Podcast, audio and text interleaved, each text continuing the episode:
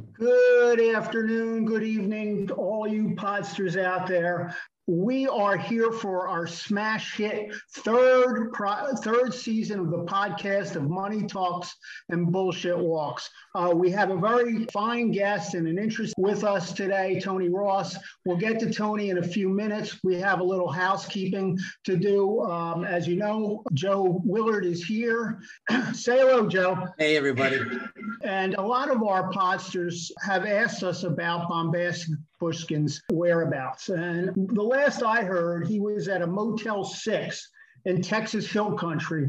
Uh, I think it's in Castroville. Uh, and he was threatening to make a lot of citizens arrests or of anyone who did anything, including breathing. Uh, and apparently, the citizens of Castroville have been threatening the same. So, uh, no matter, we're here uh, at Money Talks Bullshit Walks, and we still live by Bombastic Bushkin's legal terms, his legal findings, and of course, his I don't know, he, his, his way of thinking. But we should tell everyone that we're not historians, we're not journalists. We've had some that were former journalists and some current journalists here and, and have joined us. And I can think of a bunch, you can just think of us as a, like a bunch of friends sitting in front of a Zoom camera uh, talking trash about the city that loves you back. This is a show about legends, uh, urban legends. And if the truth comes out, so be it. Joe, you know that this, of course, is the land of the giants, uh, as the columnist Steve Lopez wrote. Uh, and I'm hoping that Tony can contribute to, uh, to some of these uh, urban tales. But before we get started, I, I did uh, want to get started uh, with a quick story. we'll be moving through the 90s, um, but this story starts a little bit later. It starts in 94. And of course, Joe, the, the whole idea of this is surrounding the idea and the time that it is in the year. It's football season. And uh, before we uh, came on, uh, Tony and Joe and I were talking about the uh, about the Eagles. The reason I bring all this up is in in '94, a guy named Jeffrey Lurie bought the Eagles from a, a Florida car dealer named Braman. As the story goes, Braman grew up in Philadelphia. Anyway, never mind. Let's just say that Braman was as the legend goes, cheap. As, and as the legend goes, when Mike Quick, who was one of the greatest receivers in Eagles history, retired, uh, Braman presented him with a golf bag. Uh, the story goes there was nothing in the golf bag, but that's just a story. He finally sold the team to uh, Jeffrey Lurie and, and, went, and went back to selling cars in Florida. Uh, I'm not sure if the dealerships are still there, but that's what he did. And of course, when Lurie bought the uh, Eagles, he fairly quickly uh, decided to make an announcement of his need for a new stadium, uh, a state of the art stadium. And he wanted to move the Eagles out of Veterans Stadium. And well, the vet, as it was known, was perhaps the worst professional sports venue in the country. Then he decided the only way he was really going to get that, and Tony, you can probably add something to this a little later, was uh, to get the money from the state to build it because God forbid he should put up a dime. Uh, but he used his leverage uh, uh, with the veiled threat of moving the Eagles uh, out of Philadelphia. And so we'll talk about that a, le- a, little later. But really, what I want to talk about for a moment is jurisprudence, criminal justice, and the vet. Most of you might remember the sports scene in the 90s. Uh, it was it was rough at the vet, I think. Um, and what we had during the Eagle season was a bunch of people who absolutely got trashed before they walked into the stadium, and before there was a kickoff, there was at least two fights. And um, the the information I saw was that there was a, a flare gun uh, that was shot off uh, from the 700 level, and um, that that was the end. Uh, nobody got hurt from what I know, uh, but prior to that, there was usually had 50 or 60 arrests. Um, a guy by the name of Seamus McCafferty, who at the time was a municipal court judge, um, saw all this and he went to somebody in the Eagles organization and presented them with what I think was one of the most brilliant ideas in Philadelphia. It was called Eagles Court. And what uh, the way that was supposed to work was when the police got into a situation where they had to take somebody and we'll say into custody, uh, they brought him down to the bowels of the vet. And McCafferty uh, basically uh, ran the court, and and the crimes that were really that were charged were called, and I think that everybody here will like it, quality of life crimes. And so, and so, so the, the and most of the uh, most of the defendants came, of course, from the 700 level of that. McCafferty was the inventor, but at the time, uh, he was also, as I understand it, a season ticket holder, and I believe he was a retired either captain or district commander from the Philadelphia Police Force. So he proposed the Eagles Court because he knew, and everybody else who had any kind of a brain knew that something had to do, be done. He went to someone in the Eagles uh, hierarchy and he asked for a meeting with Lurie, Jeffrey Lurie, who's, as I said, the owner, and he proposed Eagles Court. And he would he propose that the people that were boisterous and out of hand starting fights would be brought down by the police to the basement of the vet and he would conduct a trial. Usually these trials occurred after the game so the judge could make sure he saw the whole game. You know, court can't start without a judge, so they, they can come in whenever they want. He met with Lurie and Lurie agreed uh, to do this. I, I may be wrong, but I think the city at that time owned the vet. So the city got involved and somebody told that told, uh, they, they needed somebody to clean up the, the uh, details and put it all in place.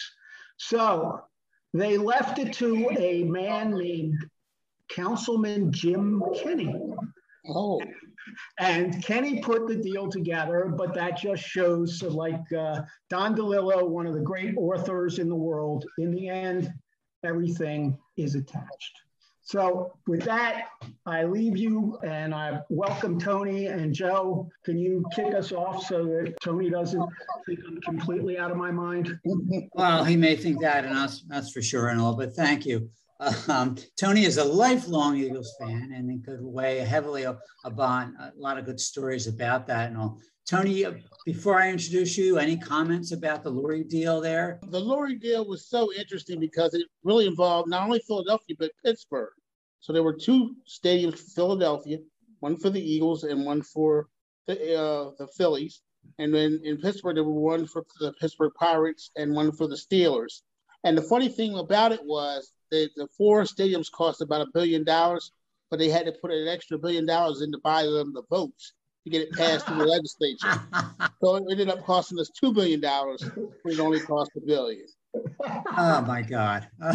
Stuff that doesn't get. Well, I, you know, I can't really fault the people who were not from Philadelphia and Pittsburgh. They were saying, "Wait a minute, you just sending all that money to Philadelphia and Pittsburgh to build stadiums in their communities. Well, get give me something." So, for example, in Harrisburg, we have the uh, or Hershey, excuse me.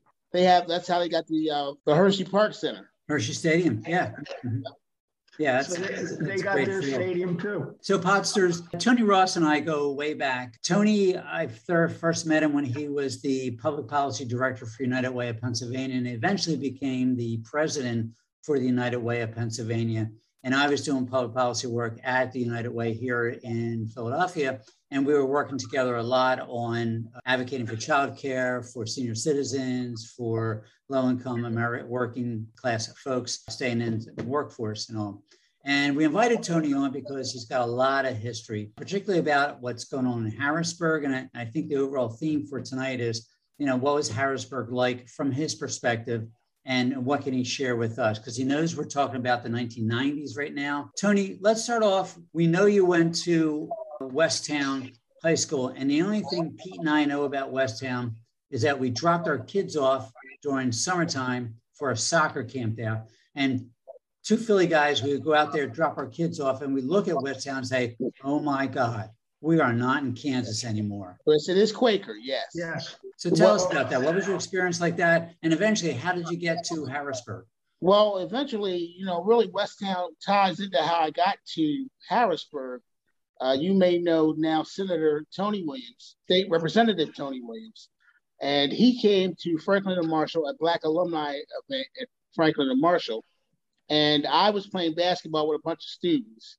And I said, well, why don't we go over to this event and meet these alumni who thought, who took enough time to come and meet us, and we, we can know, at least meet them.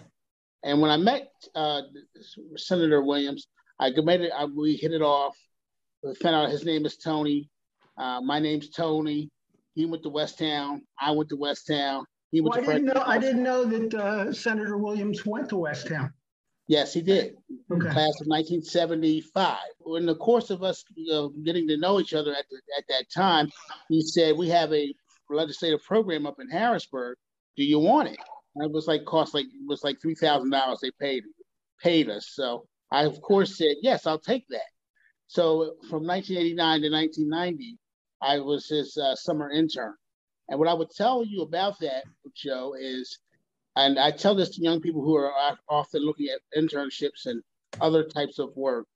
That is what you want to do. You want to work with a freshman member because you really find out whether or not you can like the like the like the work. So, for example, I was writing his press releases because he didn't have anybody else to write press releases for him. I was going to meetings for him because he didn't have anybody in Harrisburg who could but, go to meetings. So you're you're what 21, 22 year old kid uh, out of Southeast PA, you're writing press secretary press releases for a new Congress or a new state representative. Right, that's right.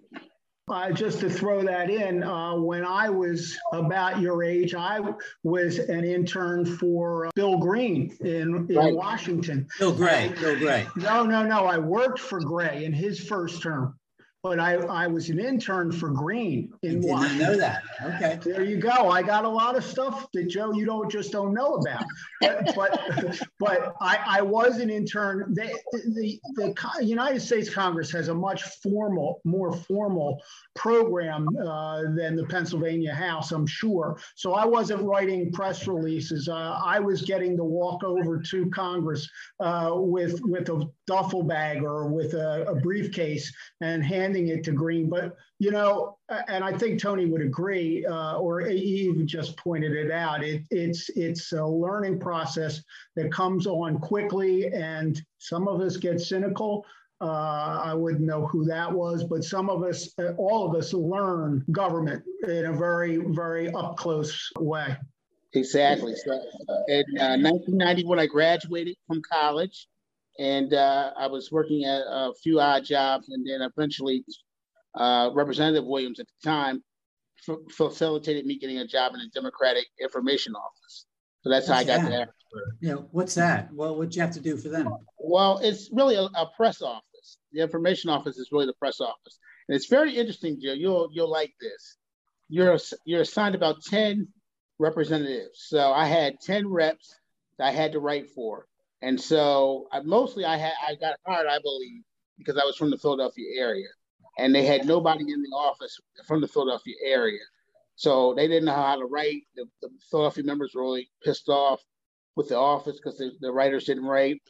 But then they got me involved, and then I couldn't know how to write for Black Philadelphians. I knew how to write for white Philadelphians. So they said, "Oh, he's great." So that's how I got the job. Well, let me let me ask you this, and I was going to ask this. Um, so your introduction is that you're you're working in in the Democratic, and we'll call it the press office, and there's uh, members uh, that are not happy because people can't uh, do what they want to do.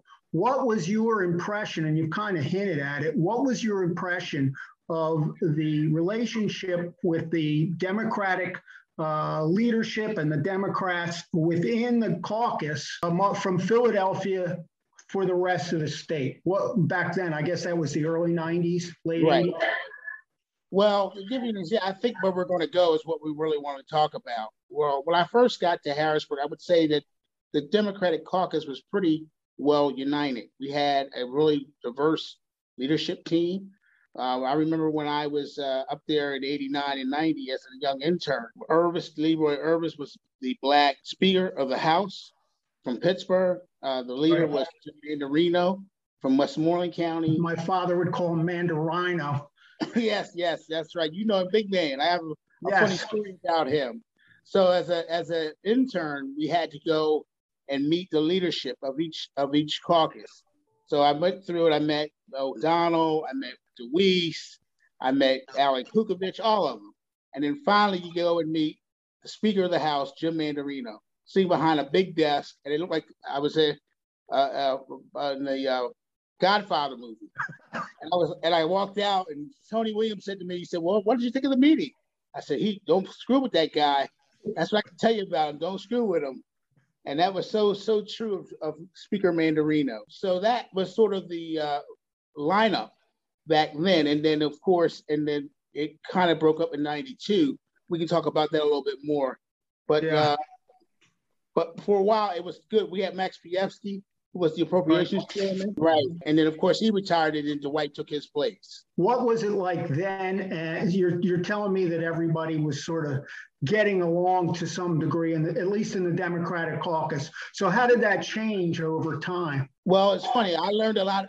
I let me tell you that in those two years in that leadership election, I learned a lot. What happened was it's what happens what intersects with uh, personal politics and the politics of the caucus. So in uh, 1990, Jim Manderino died, and uh, at the time, Bob Bob uh, Bob O'Donnell was the majority leader. Right. And, and then he moved up to speaker. And he often right. says he should have stayed majority leader. He should have he could have made somebody else the speaker. He could have stayed majority leader. But that, you know, if you know anything about politics, that's not the way it's perceived. So he moved up to speaker. DeWeese moved up to majority leader, and it was great. So then, as we get to 92, coming to 92, uh, O'Donnell announces that it's his last term in in the House. 92 to 94 would be his last term because he was going to run for governor. And one of the things I learned was you never ever chip your hand. And that was a bad mistake for O'Donnell because that bad, that gave DeWeese and other people to circle and to begin to look at how they could supplant him. Because I think O'Donnell, for his, I think for his part, he did some things that pissed off members of the caucus. So he was talking about there was a incident with um, perks and pl- perks and you know and renting uh, cars and stuff like that. So he was trying to rein it in, make them make them go to the state the state fleet, and um, they were not happy with it. What happened was they got to the election, and I never forget this. Somebody told me there's a running joke in Harrisburg used to be, those of we can count to 51, but not 101 which meant which meant he, he, I've never seen he is one of the best in caucus election politicians I've ever seen. Mm. So what he did was he he created an alliance with uh, himself, Mike Veon, and Dwight Evans, and they deposed Bob O'Donnell. And the reason that the week that, that that Evans went that way is because Evans was running for governor, and so was O'Donnell was running for governor. So what happens is he figures well, he said he's leaving anyway, so I'm going to cut him, and then I'll, I'll, solidify my base in the in the caucus, and uh, it helps me run for my run for governor. I feel pretty certain, and I guess you can confirm it, that prior to that break, uh, their legislative districts, if they weren't directly next to each other, they were both in the Northwest. And yes. they must have had some sort of a, a pretty decent relationship. Uh, so that must have been a, a, fairly big surprise, or did O'Donnell know that going in? No, I think I think he was surprised by it because they I don't think he took Dwight seriously. And Dwight right. is a very serious guy. So if he was going to run, he he was going to run. So I think I think it was more Bob uh, was look, was look, kind of sleeping at the wheel on that. So just to just to uh, remind you, podsters out there, uh, Dwight Evans is now, I think, a three or four term congressman uh, right. from uh, from the northwest section of the city. Who knows what will happen with redistricting? But it's as I said, people don't just grow out of the weeds fully grown. Uh, they come from somewhere, and uh, this is a Representative Evans is is a perfect example. Mm-hmm. And the, problem for Representative Evans and really the leadership team of this leadership team was that it, it split the caucus, the, the Philadelphia delegation along racial lines. So a lot of the white state representatives supported O'Donnell, the blacks supported uh, Evans, and they never really could get together on a lot of major issues for a long time afterwards. Yeah, we covered some just some internal elections here in Philly in the Blackwell versus Street campaign. The mayor, I mean, you just saw lines breaking up left and right. Northwest Philly went against West Philly, one against North Philly, and there was a not against, right. but there was certainly tension there, and there was a battle there between them.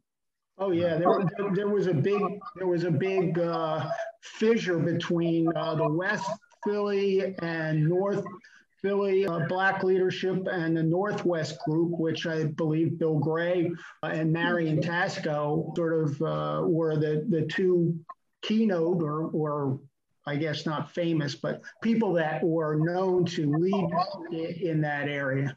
And there was some speculation that that's how Rendell became mayor of Philadelphia because there was the African American community was divided, and then you know he cut his deal with John Street, and so he was able to really grab hold of Philadelphia's politics and be the leader, you know, for those eight years that he was there. Yeah. Tony, let, let, let me switch a little bit. As a staff person, tell us your role. Who did you work for, and how influential is a staff person? Well, the, well, there's all sorts of staff as people can imagine. There are there are writers, there are researchers, there's committee directors. So I mean, anything you can. There, there's an actual TV station there in in the, in the house that creates TV shows for people.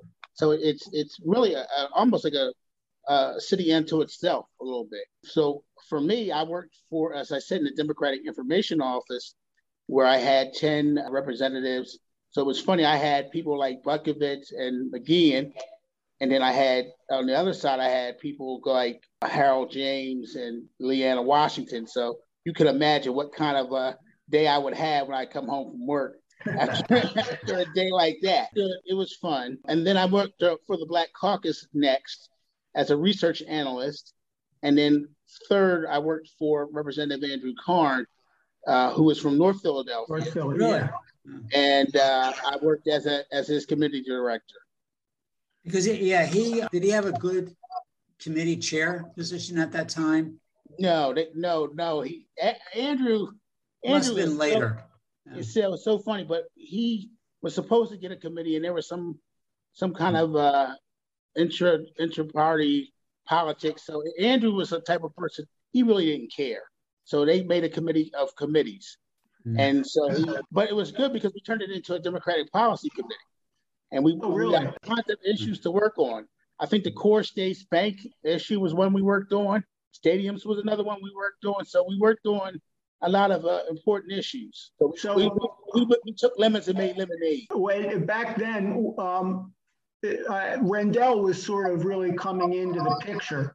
Uh, I know that uh, I believe he ran against uh, Goode in the primary of 87. And that really upset, I'll just say the Black Caucus, but the Black community, uh, because they, first of all, they didn't like that. And second of all, I think he made, at least they thought he made a pretty overt promise that he wouldn't do that. And he got his head kicked in, as, as I recall. Right, right. But I guess he learned his lesson and he ran again, uh, or, or maybe he was out of office and ran for governor and lost. And right. then he ran for mayor what were your impressions of, of Rendell, I guess, back in 87 and then how he sort of uh, grew in and became a more mature candidate uh, for mayor? Well, they call him Fast Eddie. He's funny. You know, I've never seen a guy a more blessed political life than his at the time.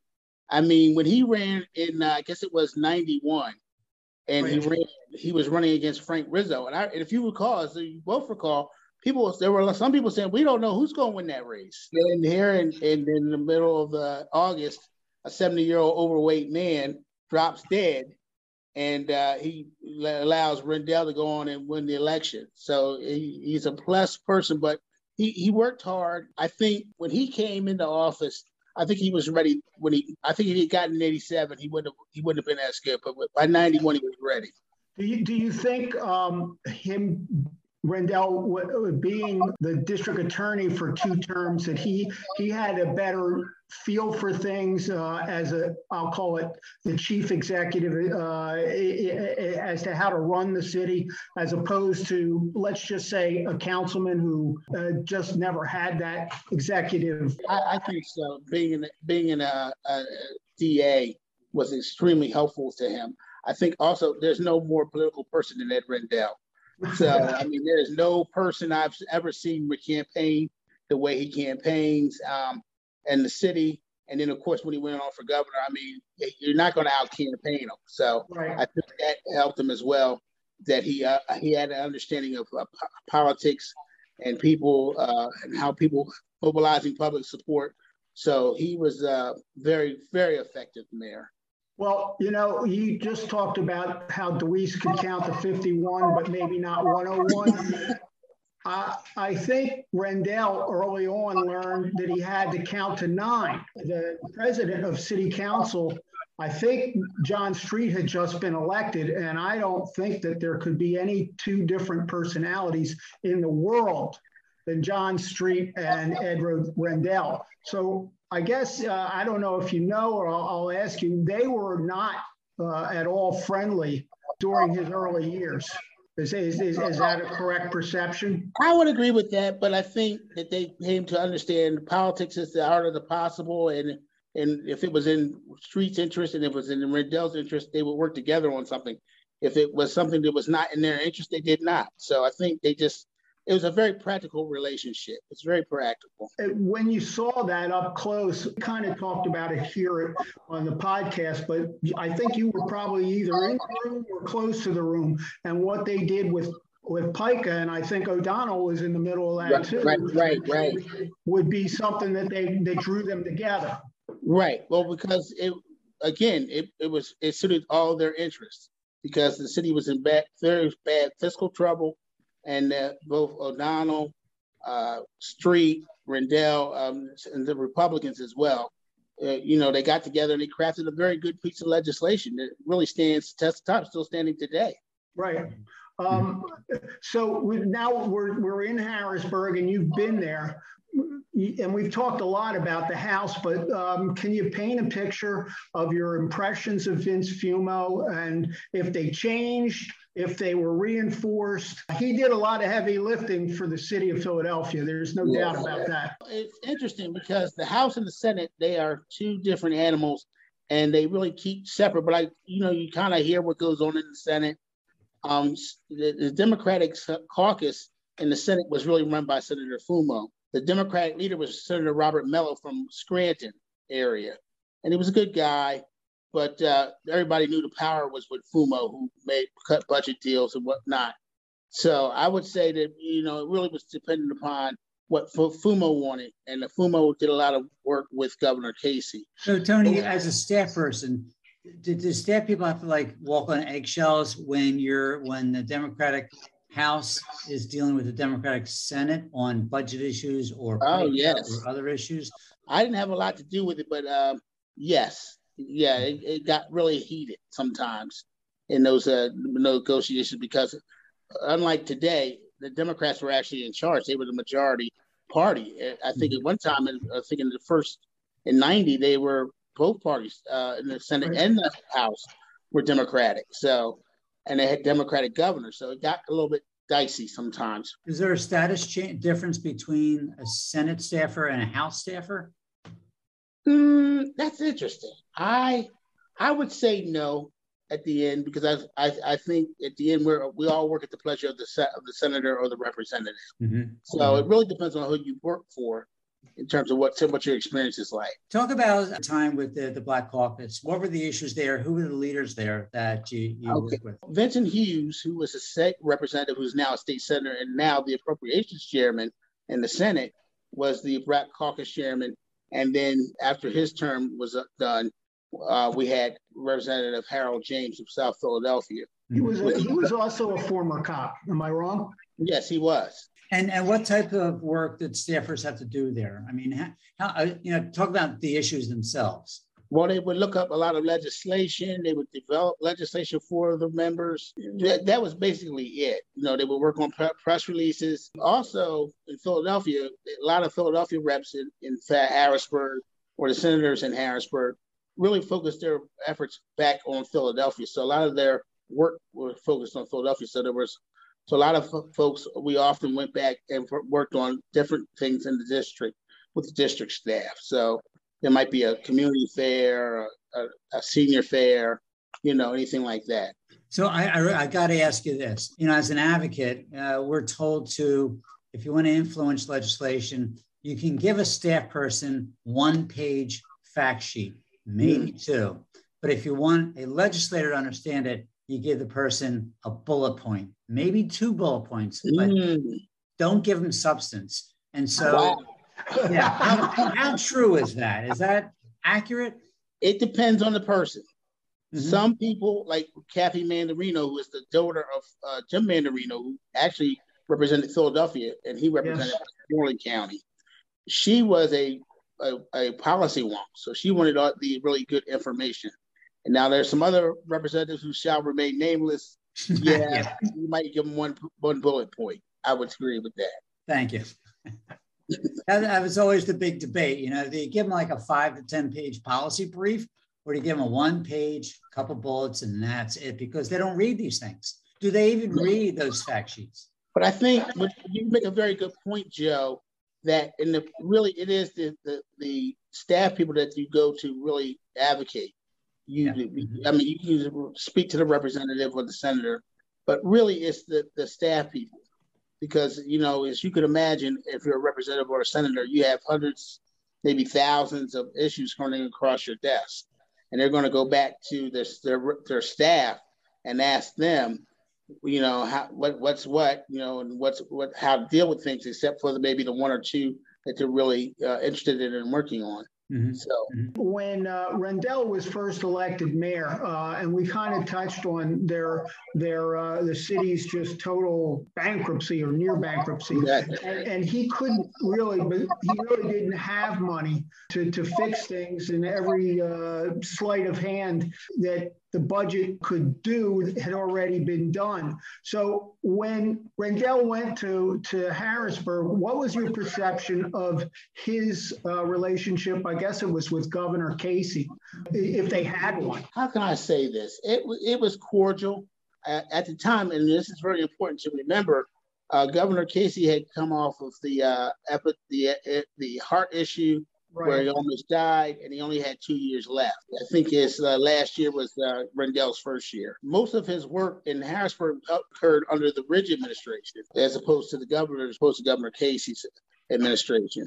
So, how did he get along with uh, Ridge? Again, they are it's the art of politics. So, when when things suited both of them were, were well, they worked together. And if they went against it, then they opposed. So, the one issue that we talked about earlier that they both was in both of their interests was the this the stadium issue, and the one where I, I always remember them had a bit of a disagreement was the uh, welfare reform, where right. Governor Ridge, Ridge, was on one side and Rendell was on the other side. I think Rendell was always uh, viewed, especially in the second term uh, after '94. Uh, people in Harrisburg viewed him kind of uh, warily because people figured he was going to run for governor. And of course he did. So people, I, I, maybe I'm wrong, but we're, while we're talking about Rendell, he was almost considered like a mini Bill Clinton in terms of his uh, his legal uh, his perception about his policies. A lot of people think he he used a lot of Rendell, uh, Clinton's talking points or legislative action, and he was and he was put in there uh, in the national spotlight uh, as sort of a uh, this is what, how you can succeed in a, a pretty conservative state, probably the most Pennsylvania is probably the most conservative state on uh, in the Middle Atlantic. I, I can't imagine any state being more conservative. Governor Rendell, I mean Governor Mayor Rendell at the time, he was very pragmatic. So he he took some of his positions were actually quite conservative. And now I bet you if he was if he was mayor right now, he'd do very, very liberal type things. So I think he he didn't really care about uh, these type of uh, labels, conservative or liberal. It was like what needs to be done and what's the best way to get it done. So I would say he was more pragmatic than anything. You were talking about what staffers do and don't do and and and and try and provide information. I don't know if you got to work with him, uh, but I'm sure you observed him. And maybe one of the greatest staffers of all time was David L. Cohen. In Harrisburg, the, the joke would be call David because they said Rendell would be all over the place. He'd tell you yes, and you know, they, well, he told me yes. Well, no, he ain't gonna do that for you. So eventually, we just learned to call David. right, and and David, uh, I think we can all agree knew how to get things done, and I I also think what you just said that Rendell would be all over the place. I think he was probably the only person uh, that could keep Rendell on the rails. Um, yeah. So uh, I guess he was the great the greatest staff member. Yes, in fact, that was one of the things that really kind of bothered people was when he became governor that he didn't bring uh, David. David didn't, or David didn't want to come, obviously, because he was at right. Comcast at the time. Right. But uh, he, people were saying, "Oh man, where's David at when we need him?" Tony, did did um did you as a staffer get caught in any of those fights between like uh, Philadelphia people versus the rural Democrats versus Pittsburgh? Did you get stuck in any of those fights? No, not really, because again, I think most of the Philadelphia people tended to focus most mostly on Philadelphia issues mm-hmm. and maintain themselves. For example, most most politicians in Harrisburg who are Philadelphia based, they're ward leaders.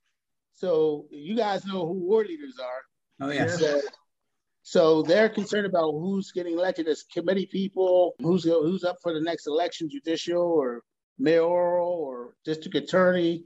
So I mean, it was really it was really like a mini miniature Philadelphia, almost really to me.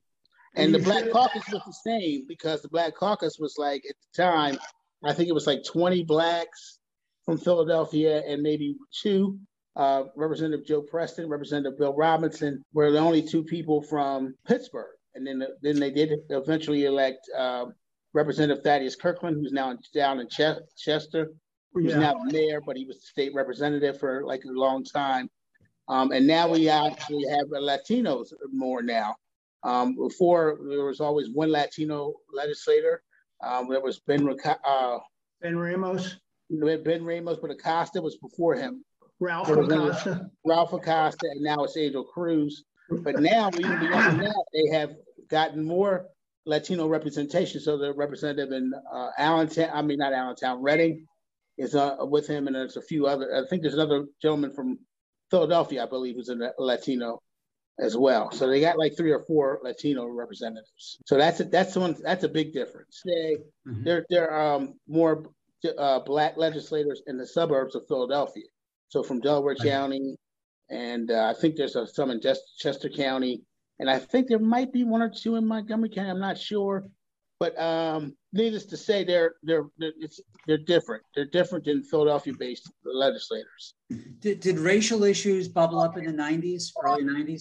I think uh, the one that most most most comes to mind is the welfare reform with mm-hmm. uh, Governor Ridge, and uh, I think Dave Richardson, you know, one of the favorite legislators mm-hmm. time. Uh, he there was some they felt that there was some racial input into that into that legislation. Um, so he fought that very very a long time before he passed. Yes, and, and, you can tell me better that there was some relationships between the Democratic caucus and legislators and the Republican uh, legislators, and, and I'm only looking at it from a distance. Do you think that that is that's sort of been torn apart, or do you think that there's more there than we're not seeing? I'm, I'm sure there's probably some there, but it's it's much more partisan than it was when I was there. I mean, we all went out to dinner or or went out after session days with Republican staff. Some of my best friends were the Ridge administration. I went.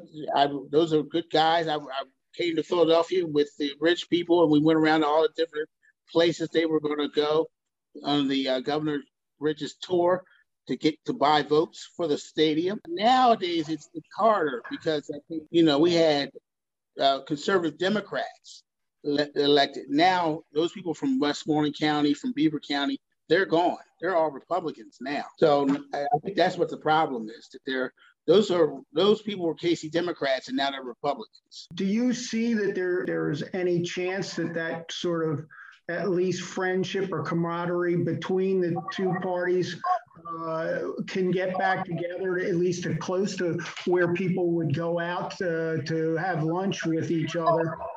Yeah, I, I think there is going on now, but I think the question is how do we get that to translate to how do we take that to the floor of the House or the Senate and work on things or in a, in a committee room and work on things together to get things done. And I think they they party or they get together socially afterwards. But then once the lights come on uh, after the election, I mean, after the election, they're just, oh, I'm a Democrat or I'm a Republican. So I think that's the problem. I think it can be solved. I think it's going to take more, more, more people like us and getting involved with, with programs like you're having.